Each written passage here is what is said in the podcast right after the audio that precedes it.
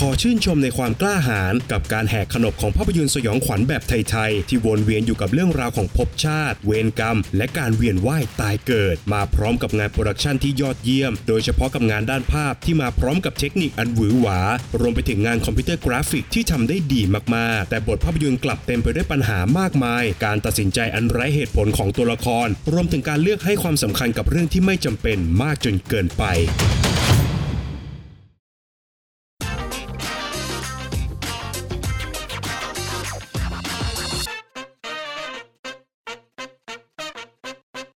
สวัสดีครับ ยินดีต้อนรับเข้าสู่ฟีเมนรีวิวนะครับ และภาพยนตร์ที่เราจะนำมารีวิวกันในวันนี้ก็คือ SLR กล้องติดตาย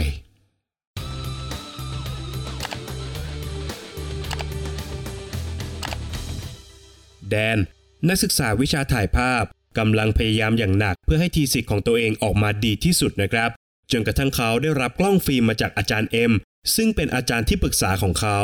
แดนใช้กล้องตัวนี้ถ่ายภาพเพื่อทำโปรเจกต์จบการศึกษา ก่อนที่เขาจะพบว่าทุกคนที่เขาถ่ายนั้นมีอันต้องจบชีวิตลงอย่างปริศนา แดนจึงต้องเลือกระหว่างความฝันอันยิ่งใหญ่ กับชีวิตของผู้คนที่อยู่ในเฟรมภาพของเขา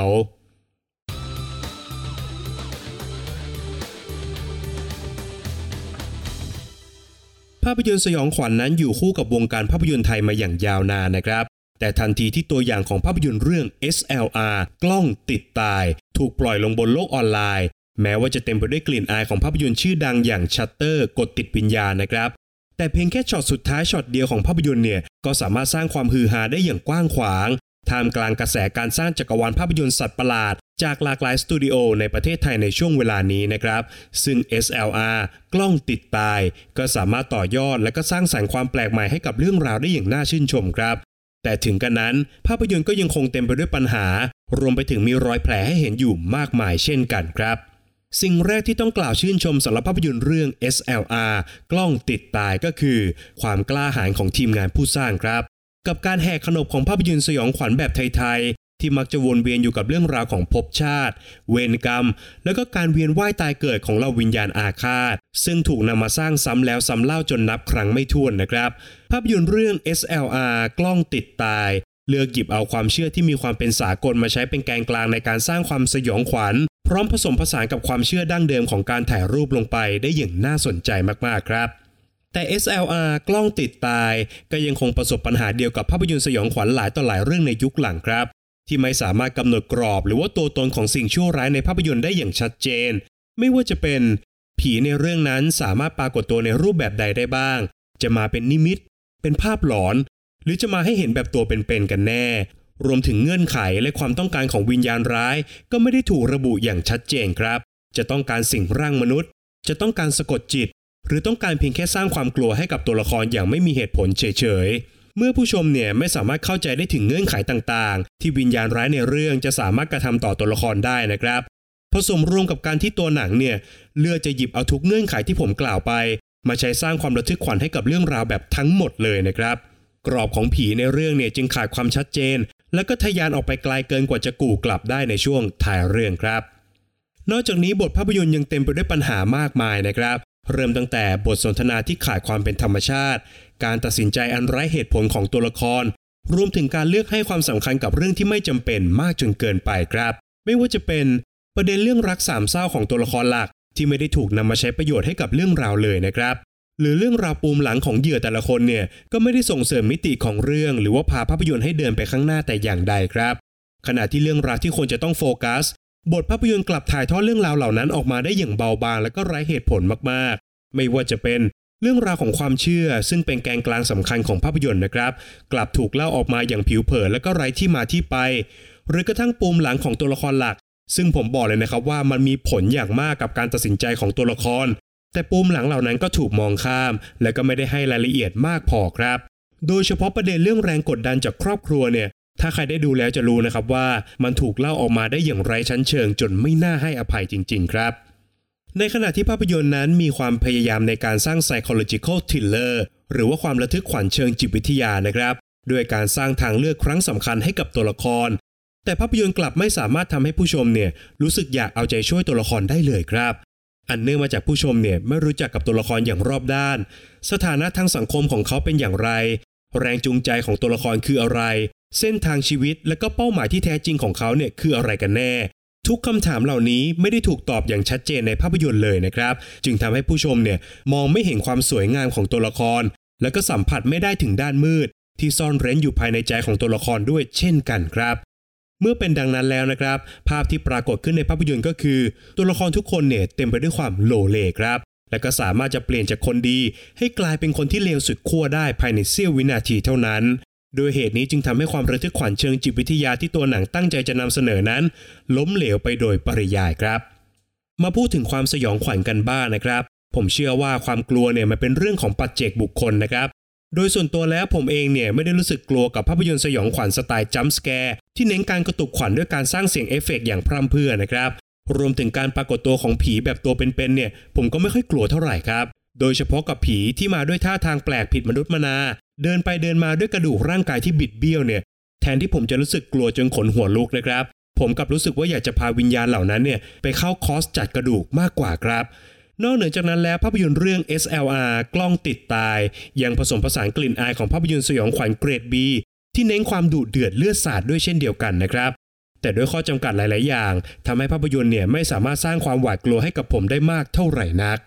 อย่างไรก็ตามนะครับ ภาพยนตร์มาพร้อมกับงานโปรดักชันที่น่าชื่นชมมากๆ โดยเฉพาะกับงานด้านภาพ ที่มาพร้อมกับเทคนิคอันหวือหวามากมายครับ ไม่ว่าจะเป็นเทคนิคอย่าง split field focus หรือการเลือกจุดคมชัดของภาพให้มากกว่า 1 จุด ซึ่งก็สามารถสร้างความแปลกตาให้กับภาพยนตร์ได้อย่างยอดเยี่ยมนะครับ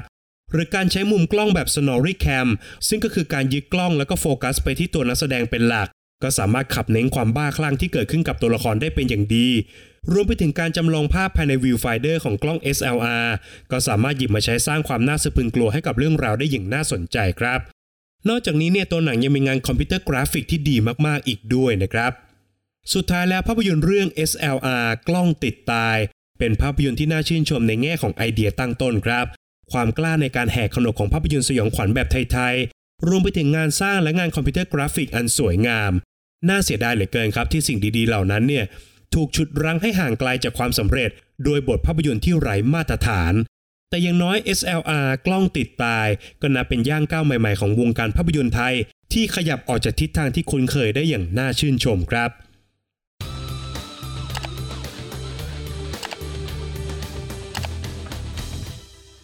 ประเด็นตกผลึกจากภาพยนตร์เรื่อง SLR กล้องติดตาย ที่ผมจะชวนผู้ฟังทุกท่านมาคุยกันในวันนี้ก็คือ การทำตามความฝันมีสิ่งที่ต้องแลกเสมอ ภาพยนตร์ชวนให้ผู้ชมตั้งคำถามนะครับว่า ในการจะทำตามความฝันของตัวเราเองนั้น เราจะยอมแลกมากับอะไรบ้าง โดยเล่าเรื่องผ่านตัวละครอย่างแดน นักศึกษาวิชาถ่ายภาพ ผู้มีความฝันจะได้เป็นศิลปินระดับโลกครับ โดยเขากำลังสอบทีสิทธิ์เพื่อชิงทุนไปทำงานที่นิวยอร์กแต่ความฝันของเขาก็ไม่ใช่เรื่องง่ายนะครับ โดยเฉพาะกับการเป็นช่างภาพอาชีพที่ได้รับการยอมรับจากคนทั่วโลก ซึ่งต้องใช้ทั้งฝีมือและก็ความพยายามมากมาย จนกว่าจะไปถึงจุดที่แดนตั้งใจเอาไว้ครับ นอกจากการสอบทีสิทธิ์ที่ยากและก็สร้างปัญหาให้กับเขาแล้วนะครับ แดนยังต้องเผชิญกับแรงกดดันจากครอบครัว ซึ่งมองว่าอาชีพช่างภาพนั้นไม่มั่นคง และก็ไม่สามารถสร้างรายได้ให้กับแดนได้ครับ นอกจากนี้แดนยังถูกดูถูกว่าเขาเป็นคนไร้ความพยายาม และก็ไม่ทุ่มเททุกอย่างมากพอในการพัฒนาตัวเองอีกด้วยนะครับ แต่ทุกอย่างก็เปลี่ยนไปครับ เมื่อแดนได้รับกล้องฟิล์มปริศนามาจากอาจารย์เอ็มซึ่งเป็นอาจารย์ที่ปรึกษา thesis ของเขา โดยอาจารย์เอ็มบอกว่า กล้องตัวนี้เนี่ยจะสามารถส่งแดนให้ไปถึงนิวยอร์กได้ ต่อมาแดนได้ค้นพบนะครับว่า กล้องฟิล์มตัวนี้เป็นกล้องปีศาจที่จะพรากชีวิตของทุกคนที่อยู่ในเฟรมภาพของเขา แต่ในขณะเดียวกัน ความสูญเสียที่เกิดขึ้นเนี่ยมันก็เป็นเพียงวิธีเดียวครับ ที่เขาจะได้ไปนิวยอร์กเพื่อตามหาความฝัน แดนจึงพบกับทางแยกและก็บททดสอบครั้งสำคัญในชีวิตนะครับ มันทำให้เขาต้องเลือกระหว่างความฝันกับความเป็นมนุษย์ โดยกล้อง SLR และการแลกชีวิตของเหยื่อเพื่อประสบความสำเร็จในภาพยนตร์ ก็สามารถแทนค่าเป็นอะไรได้หลายอย่างในชีวิตจริงนะครับ ซึ่งเป็นสิ่งที่มนุษย์เนี่ยยอมจ่ายเพื่อให้ตัวเองประสบความสำเร็จ หรือว่าเพื่อครอบครองในสิ่งที่ตัวเองต้องการครับโดยแดนนั้นจะเลือกทำตามความฝันของตัวเอง หรือจะยอมต่อกรกับกล้องปีศาจเพื่อความถูกต้องนั้น ต้องไปติดตามกันในโรงภาพยนตร์นะครับ มนุษย์ทุกคนนั้นมักจะสร้างเหตุผลขึ้นมาเพื่อปกป้องตัวเองอยู่เสมอนะครับ โดยเฉพาะอย่างยิ่งเมื่อมนุษย์เนี่ยเลือกเส้นทางที่ผิดพลาดในการใช้ชีวิต อย่างไรก็ตาม เราต้องไม่ลืมนะครับว่า แม้ว่าความฝันของเราจะเป็นสิ่งที่สวยงามและน่าค้นหามากขนาดไหนก็ตามเนี่ย แต่เราก็ไม่มีสิทธิ์นะครับ ในการใช้เป้าหมายชีวิตของเรา ไปสร้างความเดือดร้อนให้กับผู้อื่นครับ และการจะเดินทางไปถึงความฝันนั้น มีสิ่งที่ต้องแลกมาเสมอ ฝากไว้ให้คิดกันนะครับ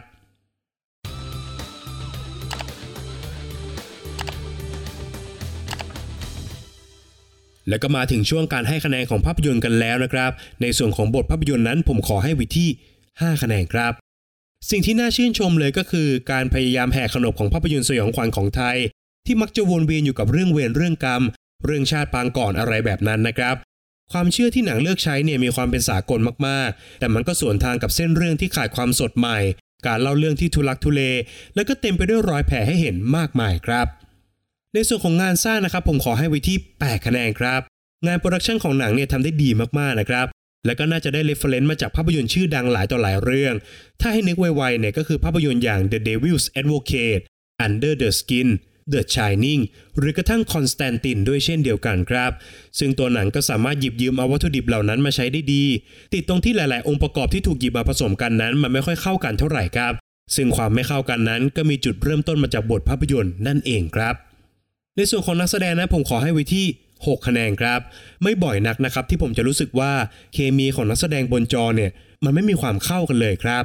ตามท้องเรื่องเนี่ยตัวละครหลักทั้ง 3 คนจะต้องสนิทและก็รักกันมากๆ แต่สิ่งที่ปรากฏบนจอนั้นกลับเต็มไปด้วยความเคอะเขิน ความไม่เป็นธรรมชาติ แล้วก็ไม่สามารถทำให้ผู้ชมเนี่ยเชื่อในความสัมพันธ์ของตัวละครได้เลยครับ นับเป็นการแคสติ้งที่ล้มเหลวอย่างไม่น่าเชื่อจริง ๆ ข้อคิดที่ได้นะครับผมขอให้ไว้ที่ 5 คะแนนครับ หนังตั้งคำถามง่ายๆ แต่ตอบยากให้กับผู้ชมได้อย่างน่าสนใจนะครับว่า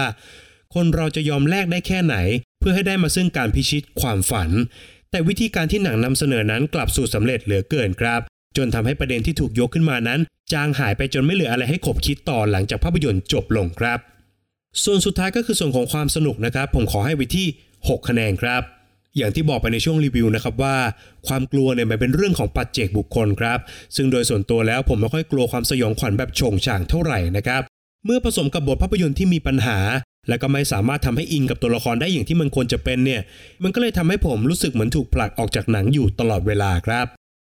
จากคะแนนทั้ง 5 ส่วนนะครับหารเฉลี่ยกันออกมาแล้วทำให้ภาพยนตร์เรื่อง SLR กล้องติดตาย ได้คะแนนเฉลี่ยจากฟิเมนต์ไปอยู่ที่ 6 คะแนนครับ